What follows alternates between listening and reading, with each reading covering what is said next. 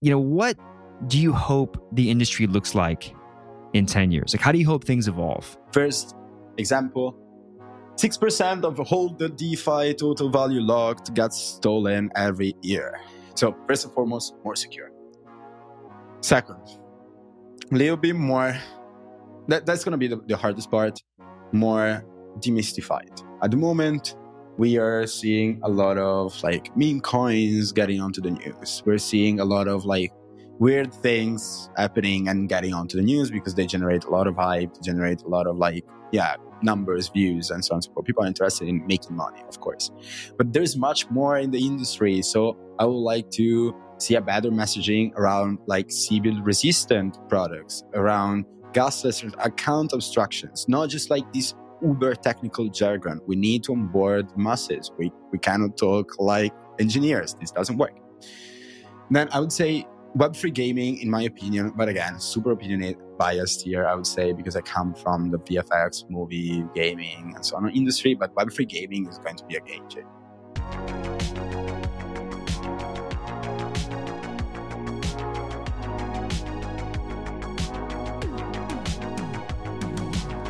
Hello and welcome to another episode of Devs Do Something. Today's guest is Vitto from Alchemy, and we went really deep into a couple of things in this episode.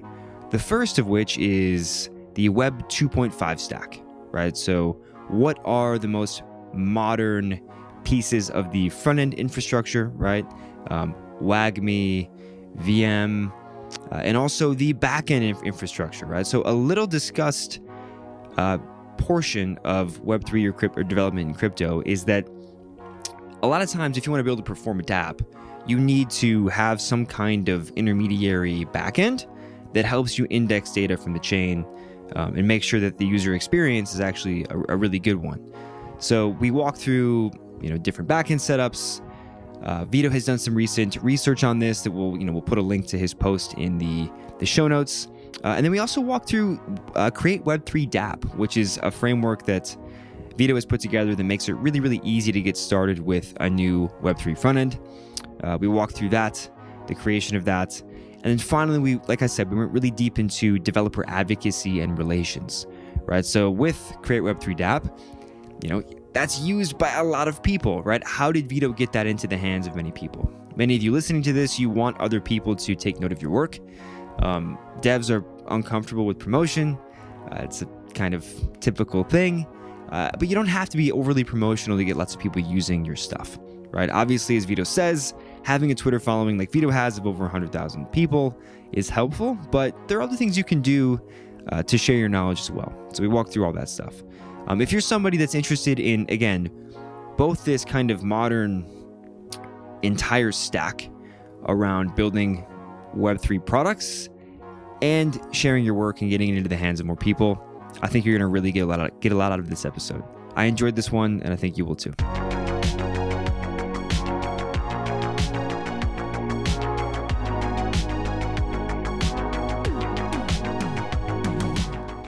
As devs, we all love hackathons.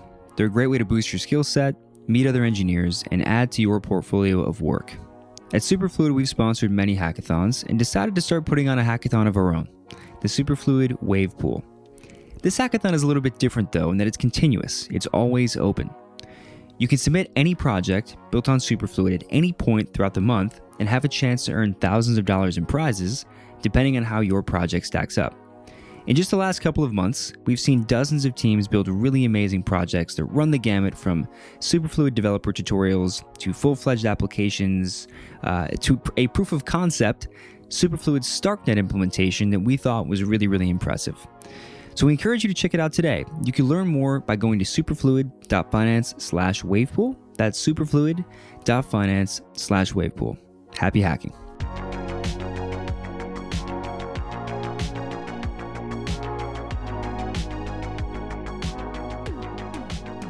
All right, we're back today with another episode of Devs Do Something uh, with Vitto. Welcome, Vitto. Hey, Sam. Thank you for having me here. I was just saying, wow, you really look like a reporter with a microphone on you. Yeah, thank you. We try to we try to look very, very pro. I think it'd be helpful if I had a stand for it uh, instead of just holding it. But nonetheless, uh, we're, we're really excited to have this conversation. Um, we'll we'll get into a few things that we were actually just discussing before we started recording, right? Tooling, some of your thoughts on DevRel. We have a lot we can unpack with you today. But before we do that, the first question we ask everybody that comes on is how they got into this industry. So Vitto, how did you get into crypto? That's that's an amazing question. It's kind of funny. Um, I think I, I'm a late starter in crypto. I didn't start like in two thousand thirteen, like someone like two thousand seventeen. I started in twenty twenty. I think before than that, I was in completely different industry. I was like an artist. I was doing like Academy of Fine Art. I was working in the digital animation, like domain, doing DigiDouble for the movie industry. And then I decided to just go back to web development. I was developing a little bit on my spare time during the pandemic. And I had a friend, he was super, he's one of these people that started like in two thousand thirteen and it didn't make millions, but still like he started in two thousand thirteen. It was like, dude, you should definitely look into like cryptos. You should look into, he didn't say into web three because web three wasn't a thing at that point. In the meantime, um, and I was always like, no, dude, that's like scam. That's a bubble. You know, like my dad is is a bank guy. That, that will never work. Continue living your dreaming world. And then I was creating content on Twitter. I guess the the mix between Twitter starting to become crypto Twitter. My friend that is actually my best friend keep on telling me, yo, you're a great developer. You should definitely like look into smart contracts. I was like, okay, let, let's freaking do it. I don't remember what resources were there. I think like Crypto Zombies and another couple. I was like, okay, l- let me do this. And I developed my first smart contract. I was completely blown away, completely blown away.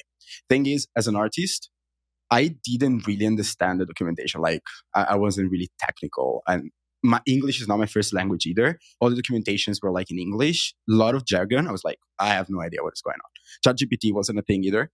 So I started like translating all the documentation in like human readable English.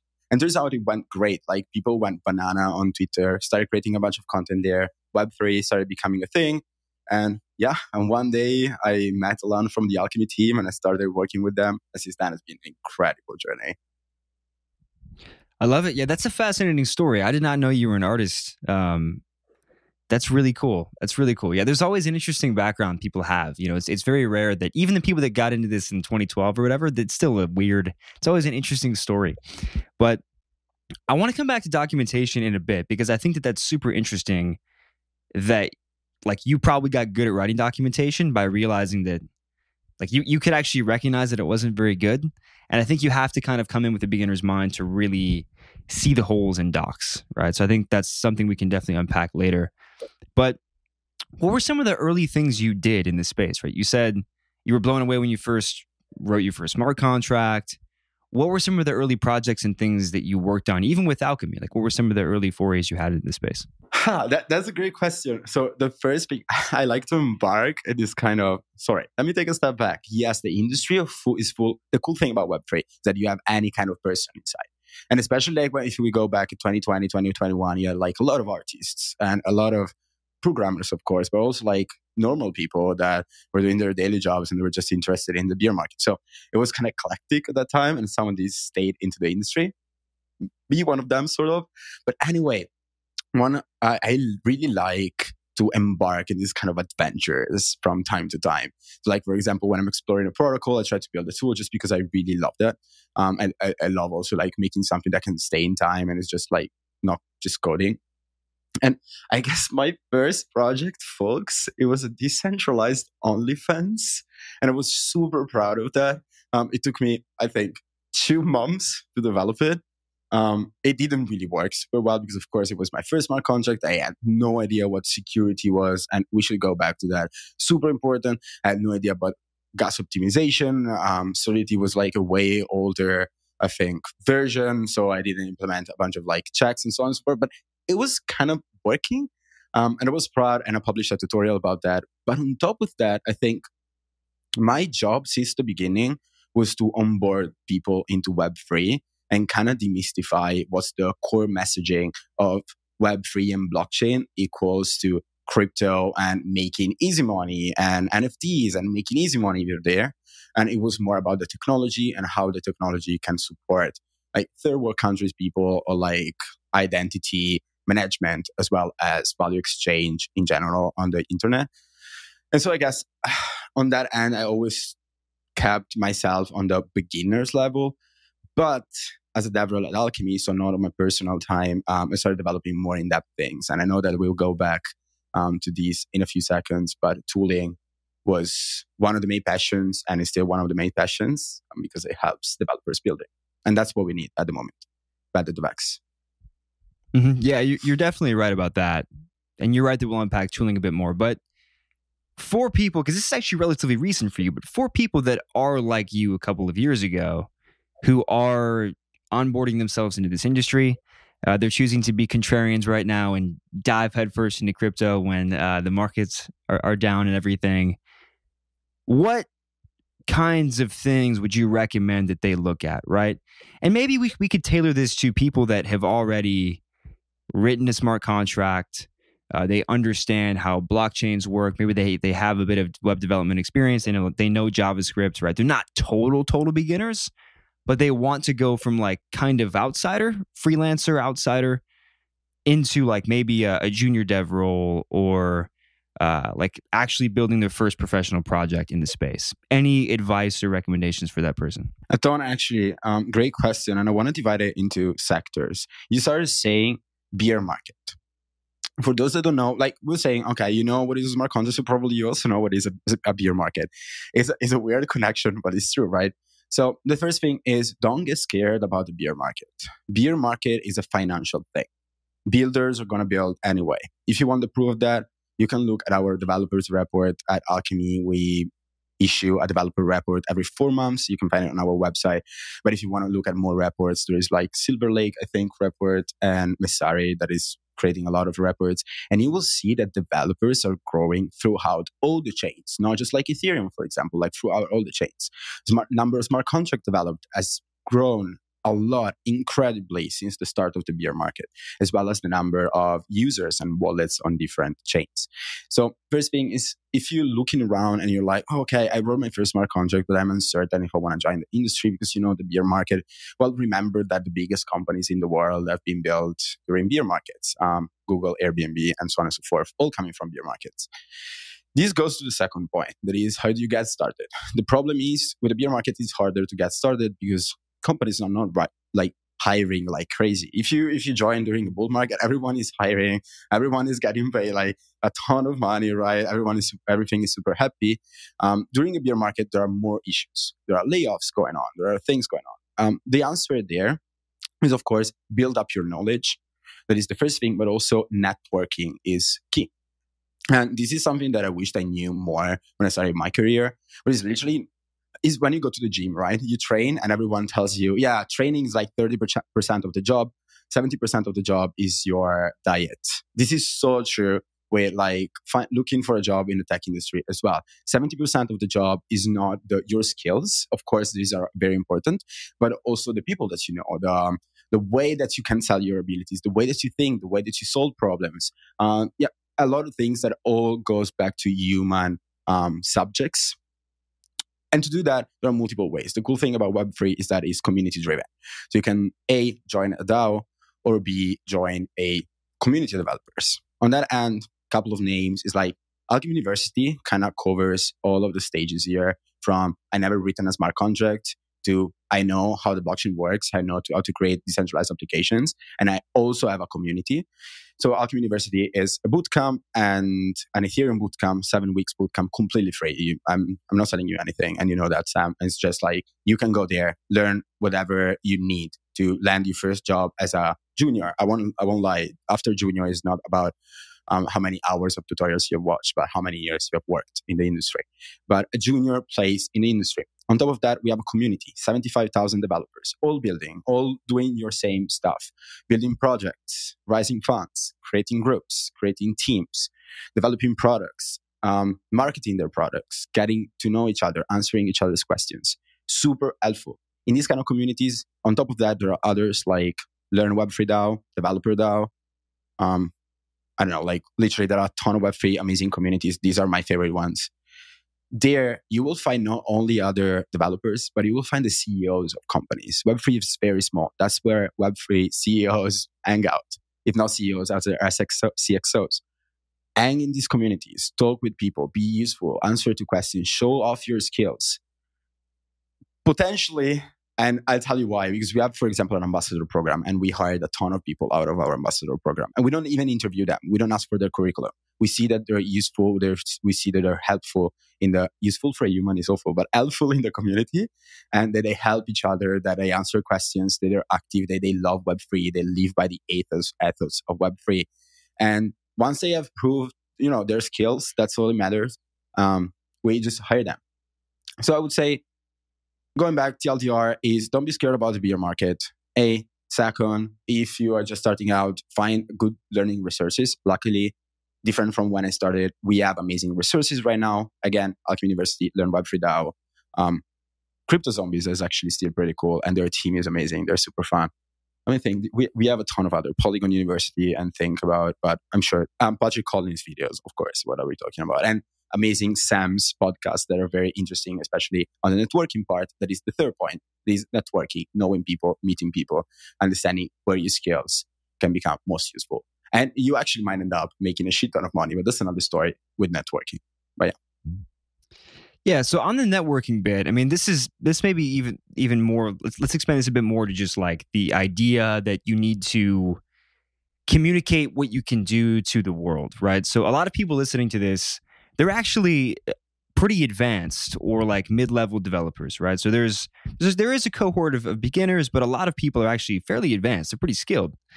Um, the thing is, though, is that in order for you to actually capitalize on, on that skill set, you have to put yourself in the position to, to either work with people that can leverage your skill sets, or if you're going to build something yourself, you have to you have to sell a bit, right? And you have to sell or, or at least communicate what you what you can do or communicate your ideas to the broader ecosystem if you want to have the impact that you think you you you, you should have, especially if you're an elite developer, right? That could be you literally building your own protocol and communicating that to the world. That could be you want to share your knowledge so that you get a better job, or it can mean, hey, I have an idea for where the Ethereum uh, network should go and I want to draft an E I P. All of these are very human-centric tasks. All of these require you to occasionally get on stage and communicate. They require you to write uh, good blog posts to communicate, right? You're a very good communicator, right? It's reflected in your, your Twitter following, uh, all the communication you put out with the Alchemy team, the Alchemy docs, Alchemy University.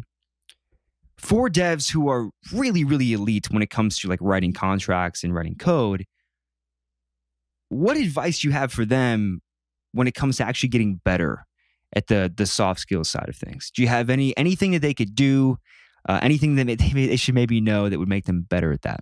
I actually have goosebumps because it just reminded me about this amazing sentence that I got told by my kind of mentor. Um, he's an amazing social media manager, marketer, and growth hacker, and much, much more. And it was like, you become a great communicator when you have twenty followers, not when you have one hundred K followers. You become a great communicator when in your podcast, there are ten listeners, not one thousand listeners. You become a great streamer when in your stream, there are five attendees. How do you call that? Like people tuned in um, and not one hundred thousand. And this is so important. Uh, no one is born a great communicator. Of course, talent is a thing, but talent without practice is nothing. Um, and you have to develop your skills. So how do you become a great communicator is simply by communicating. How do you become a great technical writer is simply by writing great technical content. No, this is not completely true. It's not like the seasons will go on and on, even if you don't do anything. And this is something I actually learned in the art industry. That is the art. Uh, they should write a book about that, but it's the art of accepting feedback. And we all be like, in, in the Silicon Valley, I would say in our culture, in the tech culture, this is kind of well known. Not everyone is great at taking feedback, but usually people are great at taking feedback. And it's by culture, I would say. But this is not the truth in many other domains. It's not the truth with in people with other backgrounds. I was one of them, right? When when I started in the art industry, you tried to tell me that my drawing sucks, sucked. And I was like, whoa, how do you dare that? Um, it's amazing. It's beautiful. Everyone should love this. And then with time, from time to time, of course, people were hating me. They were like, wait, I literally was trying to be useful. Of course, there are like different types of feedback, but they were like constructive feedback. They were just trying to be useful. And I was like, ah, okay, maybe, maybe it's my problem. And then I started noticing that if you don't get to, If you don't love your job, you work, not your job. Your work, the byproduct of your work, too much if you don't get too aficionated to it. And you start accepting critiques and constructive feedback that are teaching you how to get better. And you go back to the thing. If you get one percent better every time you write a blog post, if you get one percent better every time you write a tweet, every time you host a podcast, every time you go on a space, ultimately, you will get one thousand percent better. And this is, it's like science, right? It's not something, oh, I'm not like that. I, I won't get better. No, no, no. You will get better. You will learn a lot. So to answer your question, for anyone that wants to become better soft skills, definitely start networking. Invite people to um, a call. Hey, do you want to have a thirty minutes call and just chat with them about their experiences? Try to interview them. Try to learn more. Be genuinely interested. Then, of course, there are more like lectures and like readings that you can you can read, books, um, such as, okay, this is like Black Magic book, but I love that if you take it the right way, is How to Win Friends by John Carnage. I can't remember. It's like Carnage. I will I will send it to you. It's an amazing book. Then there is another one that is called, I can send you all the lists. I don't know if we can like link it everywhere. There are like these free books that completely change the way I approach to people. T L D R, what all the, these books are saying are A, be genuinely interested in the people you're talking to. If there's someone you're looking to, or you're interested, or they will spot it. Everyone talks to people every single day. B is communicate in a way that people are used to understand. So what do I mean by that? If I have to explain something really, really complex, I will use a very, very simple example. Um, if I need to talk about something that is very, very simple, I will use a very, very complex example. And this is kind of the theory of contrast. And there are a lot of like these trick and tips and tricks that you can use to become a better communicator. But at the end of the day, the thing is you have to communicate. And you have to create content and you have to host spaces to be good at that. Like, for example, Sam, I'm sure that, and then I would go a step back. Sorry if I'm ranting, but like, I'm sure that you got way better from time to time in hosting podcasts. That first time, maybe you were like, I, I don't know what to say. But now you're like, oh, this is my house. I know who command here. I know what are the rules. I know how things work. And I more or less know what people will say. Like you, you have an organization and you learn that. Taking a step back, sorry. Um, What you said is super important, and is at the end of the day, there are like there are eight billion people at this point in on the earth. Um, that's a lot of people. That's a lot of people, and something that we should learn every single day is that we are probably not special. Like ninety-nine point nine percent of these people is not special by themselves, right? They they won't be lucky. They won't be like chosen. Things will go just as they should go. To shine in this kind of group of normality, I would say, is so easy that you can just do something different. It's nothing crazy. You don't have to be a genius. You don't have to be an um, enlightened person. Better if you are, of course. People will be more interested, but you don't have to. You don't have to be an expert either sometimes, unfortunately, in the things that you say to shine above like the rest of like peers that are competing against you. How do you do that? You host a podcast, um, you create content, you create a community, you build an online presence, you build something useful for people to use. And people will naturally start thinking that you're smarter than you are. Maybe maybe you're freaking smart. Maybe you're a geek brain. That, that's not the point. But if you do something useful for the others, people will just think that you're smarter than you are. If you don't do anything, you're just asking for something. Be a giver, not a taker. It's like spot. Tons of useful advice in there. I would also say that if you're uncomfortable with the idea of creating content or, or posting things or hosting a talk, you can definitely just lead with the work, right? You don't have to like put inject yourself into everything, right? It might help certain people who are comfortable with it. Like you're very good. You had you had a tweet go viral the other day about like uh like Netflix or something like that. I think you had like a pretty funny post about like how you're going to use Pirate Bay now that Netflix is cracking down on passwords, right? That's funny. Like you inject personality into things and that can help. Patrick Collins does this too.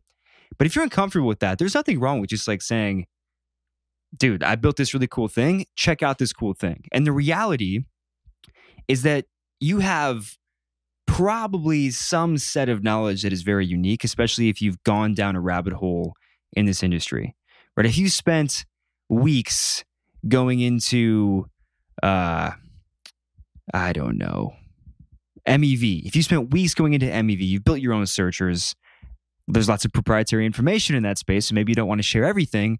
But if you do want to share some things you've learned about building searchers or building uh, things in Rust, chances are that there are a lot of people that you think are geniuses that have no idea uh, what they're talking about when it comes to that area. So, and it, it doesn't take actually that long to get there either. So I would keep that in mind, right? Your knowledge is probably more valuable than you think it is if you're a, at least a mid-level dev and above in this space, and you've gone deep on something. So just something to add to that. But okay. So you mentioned you like to I build can't relate things. More. It's so true. Yeah. No, I think I think it's absolutely true. And people underrate their the knowledge they do have. But let, let's get into, you know, you mentioned you like, you like to build things, right? This is something you like to do. You like tooling. You're passionate about tooling. It's a big part of your work. Let's get into some of the things that you've been working on over the last year plus, right? And We'll we'll kind of unpack each of them. We'll talk through why they're useful, and we'll maybe even get behind the scenes on how you built them. But let's talk to maybe the most famous one, and that's Create Web three Dapp. So this is something that you've been a main contributor to. Looks like if you look at the GitHub, there's been a lot of contributors at this point. But what is Create Web three Dapp? And then we'll maybe unpack it some more from there. Love that. Thank you for this. So Create Web three Dapp is my baby, and I'm so... You know, I just told you, don't fall in love for your work. I literally fell in love for Create Web three Dapp. I'm still open to feedback. It's a web three C L I decentralized applications builder. What does it mean? It's an M P X package that you can run through your terminal to spin up decentralized applications on the fly. Let me give you some use cases.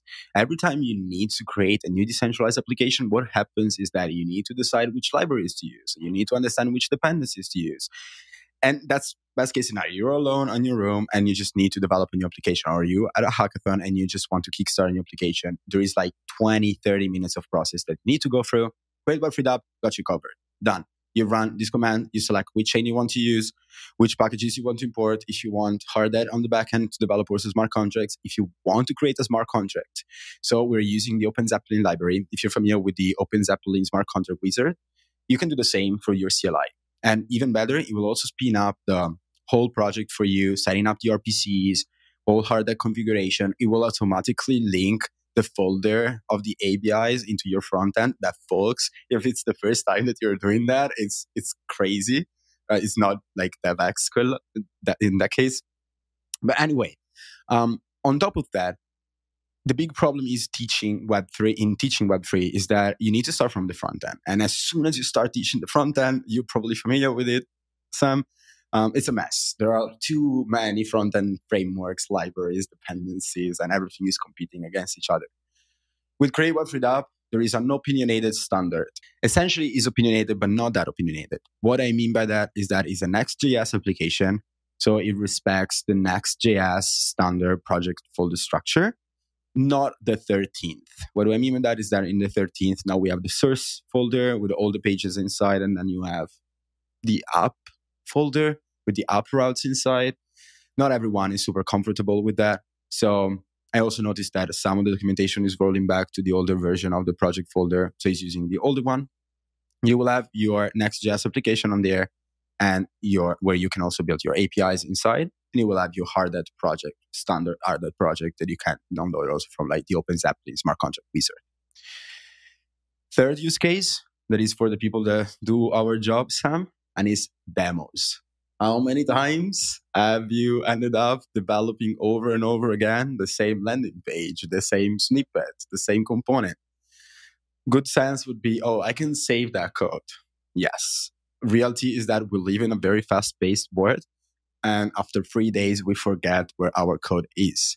So you want a place where you can just start from, not scratch, but a boilerplate, and then, you know, start developing from there.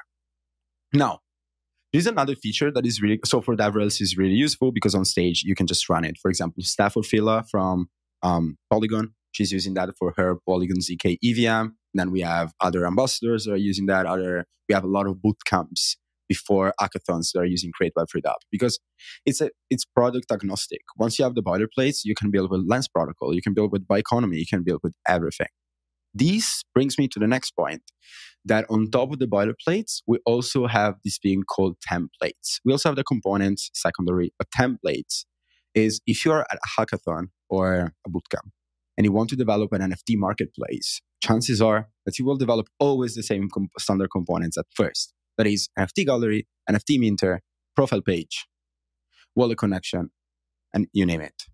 You have the N F T marketplace template inside Create Web three Dapp. So instead of starting from a boilerplate from scratch, you can start from a template. And there are a lot of templates. Also, the decentralized OnlyFans that is actually Patreon at this point, of course, because of comms. But um, that said, Create Web three Dapp is that. It's a C L I tool builder that allows developers to kickstart their Web three applications in four minutes. And yeah, it was amazing building it. It's very cool. Yeah, I think it's a really, really useful uh, thing to get people started. It's also amazing you have the templates in there. It does save a lot of time. I was just actually wrestling with some of the newer Next thirteen features last night, believe it or not. And uh, yeah, it's easy to get stuck on small things on the front end that are not central to the application for sure. So it's it's great that the tooling like Create Web three Dapp exists. Um, a couple of follow-up questions on this. One of them, I'll start with the more uh, back to our soft skills discussion earlier. You have lots of contributors on this, right? If you look at the GitHub, lots of people have contributed to it. It looks like other people have probably built templates, and it has a bunch of stars. People know that it exists. Let's say that I'm somebody who wants to build some other similar tooling thing, right? Maybe it's a a library of smart contracts that are useful for some use case, right? Maybe it's maybe I'm into Huff, right? Like the Huff guys listening to this are into Huff, and they want to get more people using Huff. What did you do to to promote Create Web three Dapp? Like, how did you get it into the hands of more people? How did you get people interested in it? Like, I would love to understand like what the distribution side of this actually looked like. Love this question. So this the answer has many faces. The most obvious one that probably people listening to this podcast might have already thought about is like, oh, Vitto has a lot of a lot of followers on Twitter. It's easy to market things when you have a lot of followers. True. I cannot say it's not true. It's easier. It's, of course, like you post something, and that's why I really suggest you to build an online presence. I never built it before. Um, it's something that happened. It was, it's just about consistency. You can do the same. Um, people will see it. Uh, that's why social medias are so powerful. So first thing, I definitely started posting it on Twitter, talking about it, showing about it. The second one is there's no, there's no marketing in the world that can sell a bad product. There's no way. Good product first, but um, great marketing after that. So luckily, Create Web three Dapp is one of these cases where I was the target. I was the person in need. I needed a tool to spin up decentralized applications. I kind of knew what I needed. Actually, this is not even true because the first version of Create Web three Dapp had like components inside the C L I builder and everyone was getting confused. So I started doing user interviews. This helped me getting the product better, better, and better, updating it, iterating over it. And every time I update it, just like as you said, Sam, whenever you develop something cool, you might not want to share the underlying functionalities or technicalities because maybe something proprietary. Create Web three Dapp is fully open source. But in that case, I just started sharing all the updates and all the things that I was doing and all the challenges. And I was like, oh my God, this is so hard, folks. This is not working. Foundry, we like non-root folders. It's insane. There's no documentation. The cool thing is that Web three is such a small world. So when you start talking about these things, it's like, I'm building on top of Foundry. Chances are that you have, if you have a bunch of followers, again, build your community, people will contact you. And it's like, oh, this is super cool. You're building on top of Foundry. Wait, um, let's work together. Let's open a call. That's, that's a win-win situation, right? You're implementing Foundry. They are marketing Foundry and Create Web three Dapp at the same time.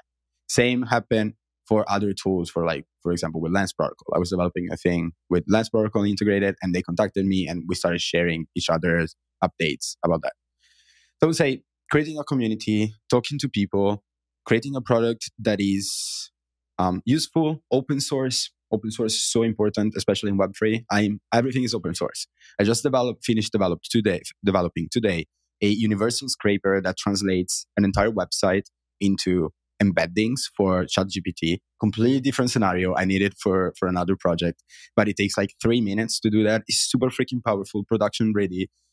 It's open source on GitHub. Also, the CloudFormation is open source on GitHub. You can just go run the CloudFormation, spin it up on A W S, and boom, you have your universal scraper and you can do whatever you want. if you learn how to use it. But that's another part, but the code is there. Um, so open source is very important. For open source, there are like a lot of tips and tricks, like document everything. README has to be clear.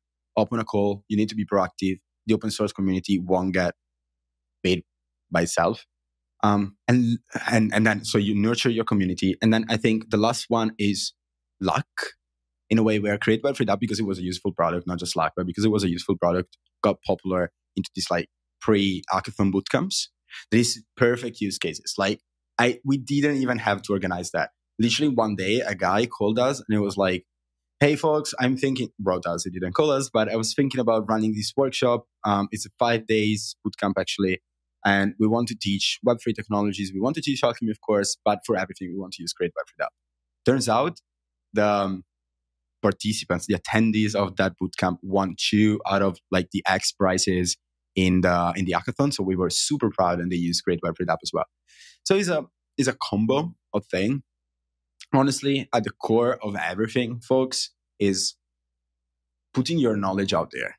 I think I did a decent job. There are people that do a way better job than me at sharing what I'm learning and like trying to give value to people. People appreciated that. So when I have when I post something, they are like, okay, maybe maybe this is interesting. Maybe it's not. I should post a lot, but maybe this time is interesting. Well, uh, let's take a look actually. And it turns out that was Create Web three Dapp. So people like that. I hope it answers your question. I think we can go on like marketing bootcamp for the next four hours probably. Yeah, I think that that's useful context, right? I mean, it, you can't deny the fact that having a following is helpful, but you definitely did more than I think people might realize. I think the user interviews thing was was very interesting. I don't think it's very common that people building open source projects that they want other people to use do user interviews, right? They don't think about it in that way, but they should, right? You're basically building a product, right? And you should think about it that way. Can I share with you a trick? This yeah. is insane. That's a very good trick. So whenever you're building something, um, like toolings, potentially you have a ton of competitors, right? So what you can do, what you would, best case scenario, your tool gets swapped. Um, sorry, your competitors get swapped with your tool. And the question usually is, where are my competitors like being backlinked? Where are they linked? Where are people talking about my competitors? There are tools. Uh, I, I won't say the tool, but just like look for backlinks searcher. Um, there are tools that literally you can put a website and look at all the backlinks from that website or web page. So for example, if you have a GitHub page of your competitor, you can just put that link onto that tool and it will give you all the backlinks that are pointing to that page. So you can just go talk with all of the people that are like writing or maintaining these pages and be like, "Hey, you have an amazing list of tools." And my, maybe you have to think that. Again, we go back to, you have to be generally interested into people. But hey, you have an amazing list of tools. Are you interested in adding also this one? Chances are the people will...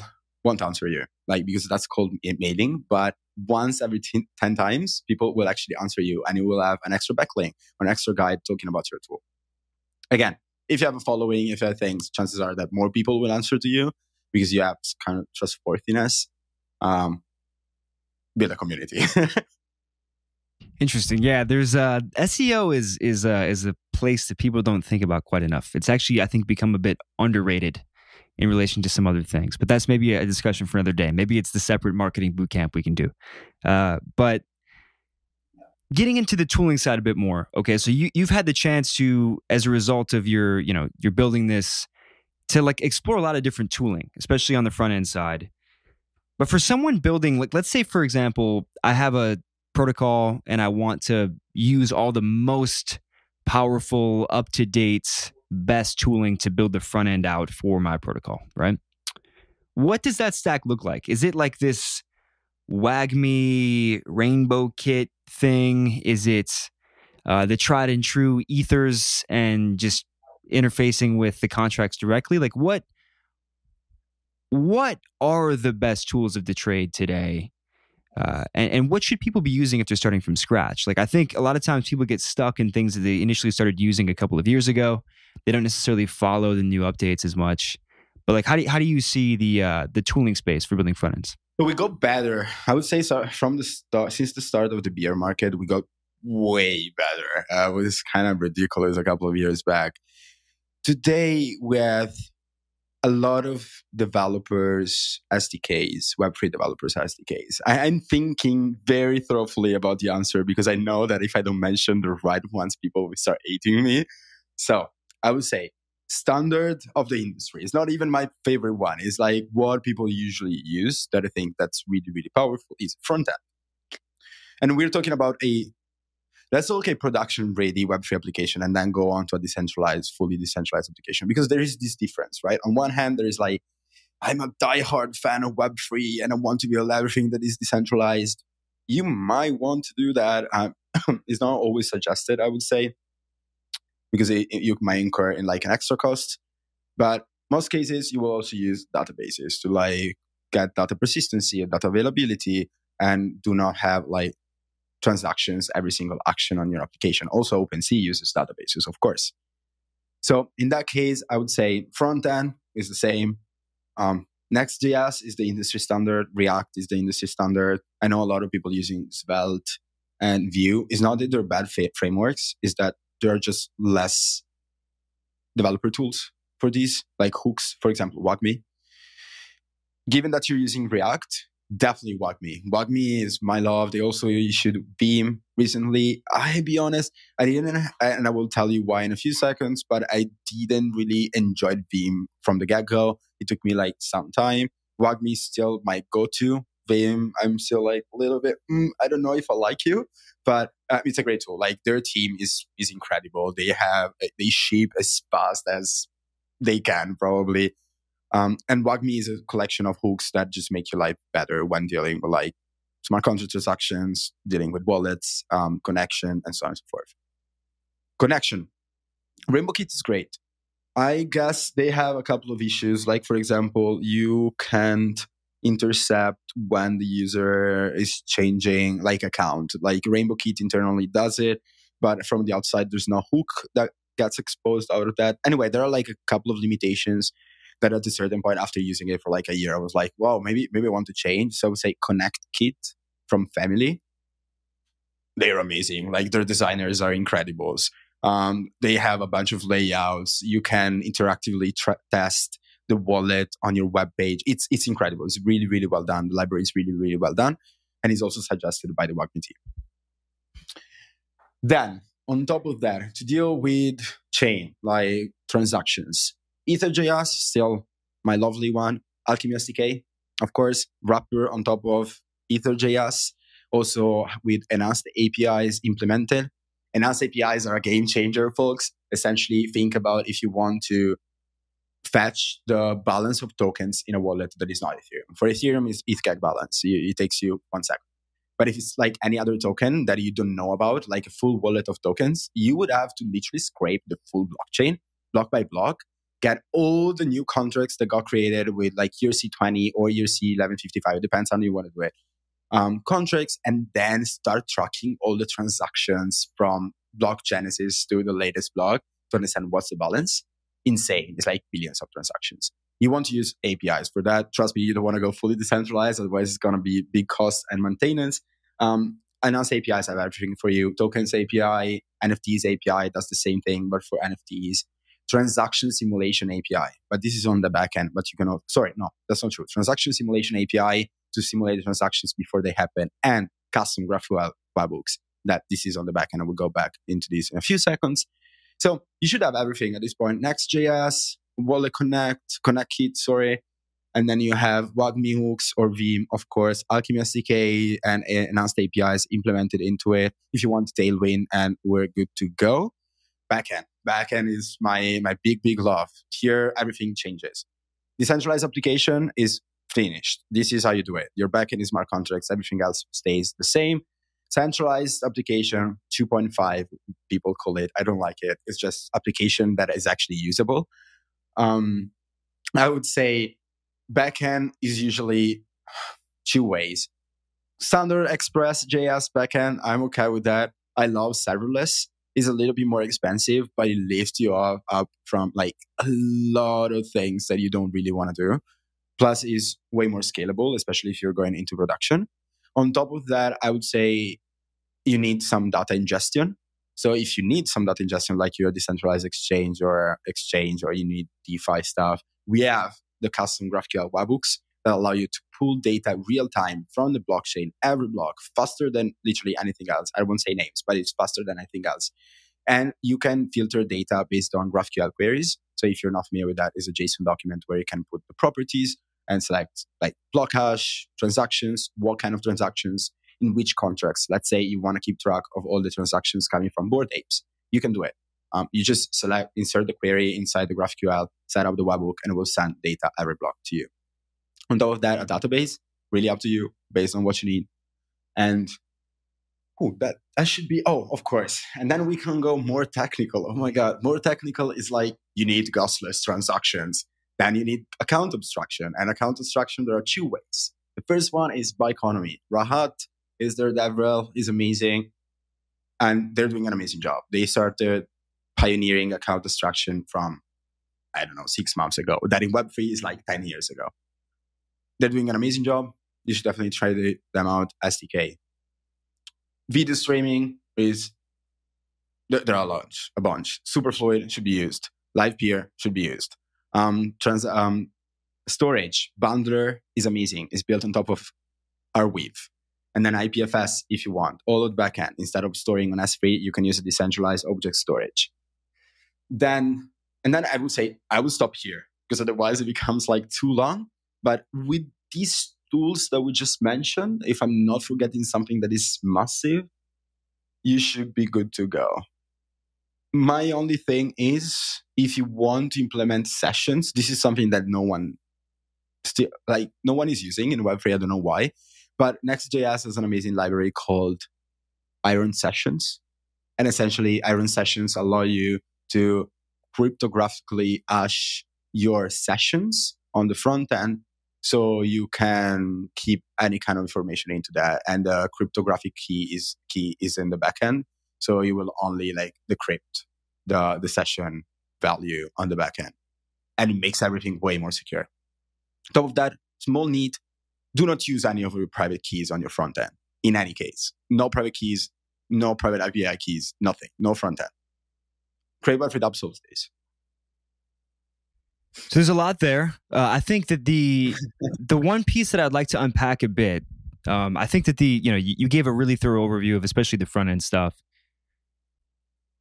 But I really want to unpack this uh, this Web two point five stack thing. You wrote a really good, I, I don't know if it's a blog post or set of documentation, but you have a good write-up that I'll put in our show notes about this kind of stack, like these the sets of A P Is you can use and things like that. I have a couple of questions here, but the first one is, do you think that a lot of teams are going to just basically outsource this stuff to a set of services where they just call different A P Is, or will they do a lot of this stuff in-house? You know, for example, uh, you you gave the you gave the the case with, with with tracking token balances. That's like a way harder problem than people realize. I'm glad you laid that out. That's one where I think it'd be a huge pain to just do that in-house, right? Like if I'm a regular protocol, if I'm a Uniswap, there's no way that I want to spend engineering resources building that, right? It just seems silly. So I think that like an A P I that I can just call to get token balances, that seems like a pretty good idea. Uh, you could say the same thing about other kind of indexing services, right? Like uh, Satsuma, for example, has like a sort of wrapper around the graph where they make all of that easy for teams that just need to basically call A P Is instead of run their own indexers and things like that. Although the graph decentralized network will be cool when when it, when it's live. I guess my, my high-level question here is, what do you think teams are going to do? Are, are they going to stick with this ethos of, I want to build it all? And sorry for the, the noise there. We'll, we'll, we'll black that out. But will teams build this stuff in-house, or will they just defer to centralized services externally? How do you see that playing out? So that's a great question. Um, A lot of scenarios, and they all go back to how people live Web three. I would say there is a scenario, there is the Web three of narratives and decentralization that I think is super important to protect. And in that case, people will do as much as possible in-house. Um, that's the whole purpose. Or in-house or through decentralized networks. Now, what I'm saying is that you can decentralize pretty much everything. There is this third, I would say, declination of outsourcing that is decentralization, right? Before we have insourcing, outsourcing, that's it. Now we have insourcing, outsourcing, and decentralized, where decentralized means that is alf, like based on our contribution, alf based on others people's contribution, not alf alf, but like a percentage is on our contribution and a percentage is on others people's contribution. So I would say in the future, in the decentralized world, I would lo- what I would like to say is a more decentralized world where all these things are kept secure and are kept equal and are kept accessible and available and I would say correct by decentralized networks. Now, even the, the real world though, that is, I want to take a step back. That is the different distinction between Web two and Web three. I listened to your previous podcast with Noam, that um, or a previous episode episode of your podcast with Noam, amazing engineer from our team. And he's saying something that is really smart that he put at the start because it was pretty smart. That is, it doesn't matter if you're into Web two or Web three. You still have to be a good engineer. And the same thing is true with applications in general. It doesn't matter if it's Web two or Web three. Your application must solve a problem, must be useful, must be performant. That's it. And people will use it. Unless you're making people's money. Like you're making money for people. That's that's another story. But in general, you want a great user experience. Um, to do that, in general, what you want to do is to use the best tools out there. And to create an amazing tool that really, really works, as you said, it takes you so much time, so much engineering effort, so much a lot of things, especially if you're a company that is not gigantic, like might be, I don't know, Google, Amazon, or Meta at this point. So what you will probably do, what you will probably do is use external A P Is in every, in the real world. And these A P Is will come from any kind of services. And it's just like how it's happening with like A W S or OpenAI. Like if you want to spin up your own G P T version of things, you won't create your machine learning algorithm. You might want, there are open source versions of that, and you might want to use that. But probably you will use the OpenAI A P I, even if it's costly, even if it's, it can be shady, it can be considered shady in some ways. What are they doing with the data, even if it's not yours? And the same will apply with decentralized world, probably. The, the the only thing that we can do that I think is literally the only thing that we can do to keep it decentralized is to create these services, but decentralize them, not doing things in-house. Doing things in-house is messy, costly, dirty. It, like to get any kind of data service in Europe, you need tens of thousands of dollars we need, because you need to be G D P R compliant. There's no way a small company wants to go for it. Like they shut off ChatGPT in Italy in two days. And OpenAI went onto that and literally changed all their policies. This probably costed them millions of dollars. It's a pain. You're right. I mean, doing a lot of this stuff in-house is, is a pain. You have to be very well capitalized and almost, you have to be ideological about it to really, you know, see the value, I think. But in the end though, like you said, Noam is right. Uh, you have to solve a problem. Maybe the problem you're solving is you're providing the most decentralized experience, and that's fine. But your users will eventually see performance probably uh, decline if you do that in terms of like speed of the application and, and how everything is working. I think the, the benefit is having a traceable record of the important things that happened on chain, right? So like if I post something on Lens, I, there's a transaction, right, that, that's executed that you, you can't take back. Right? All of the front ends and stuff like that. Like the Lens has their A P I and everything. They have a bunch of stuff they're doing in-house to make the experience for like fetching data and working with it easy. That stuff, if you were to completely make, if you were to make everybody just, you know, go check the chain for everything, every time when they wanted to start some new front-end application or something like that, it would be untenable, right? It'd be very hard. So I think that's probably the right way to think about it. Um, okay, so we're we're getting closer to coming up on on time here. We got about five minutes left in our hour. One thing I like to ask people, uh, especially in situations like yourself, where you see a lot of different projects, uh, you you see you have like kind of a bird's eye view of the space, you know, and is you know what do you hope the industry looks like in ten years? Like, how do you hope things evolve? Right? What do you see for the future of the industry? This is the topic of my midnight calls with Patrick Collins, like once a week. It's like, what do we hope the, the, the community will look like in ten years? Well, great question. Would also know your answer, would like to know your answer as well. But I think, first example, six percent of all the DeFi total value locked gets stolen every year. This is just like you going to your bank and your bank director looks you straight into your eyes and says, okay, yeah, you can definitely send me all your money and you can store all of your money here, but there is a good six percent of possibilities that all of your monies will be gone at the end of the year. So you're like, hmm, maybe, maybe that's a risk that I don't want to have, right? That's that's a lot of risk. So first and foremost, more secure. Second, a little bit more, that, that's going to be the, the hardest part, more demystified. At the moment, we are seeing a lot of like meme coins getting onto the news. We're seeing a lot of like weird things happening and getting onto the news because they generate a lot of hype, generate a lot of like, yeah, numbers, views, and so on and so forth. People are interested in making money, of course. But there's much more in the industry. So I would like to see a better messaging around like Sybil resistant products, around gasless account abstractions, not just like these uber technical jargon. We need to onboard masses. We we cannot talk like engineers. This doesn't work. Then I would say web three gaming, in my opinion, but again, super opinionated, biased here, I would say, because I come from the V F X, movie, gaming, and so on industry, but web three gaming is going to be a game changer. Like Lens Protocol, one of the best use cases in web three, like social graphs. Wow, everyone is a friend, everyone knows each other. I can port my friends from one platform to the other. web three gaming is just the same. I have my friends, I can port my friends from one platform. I wouldn't lie, like thinking about it, Lens Protocol should start, start probably developing a gaming S D K. Maybe they're already doing. But um, like I have my friends on all the platforms, or I have my items on all the platforms.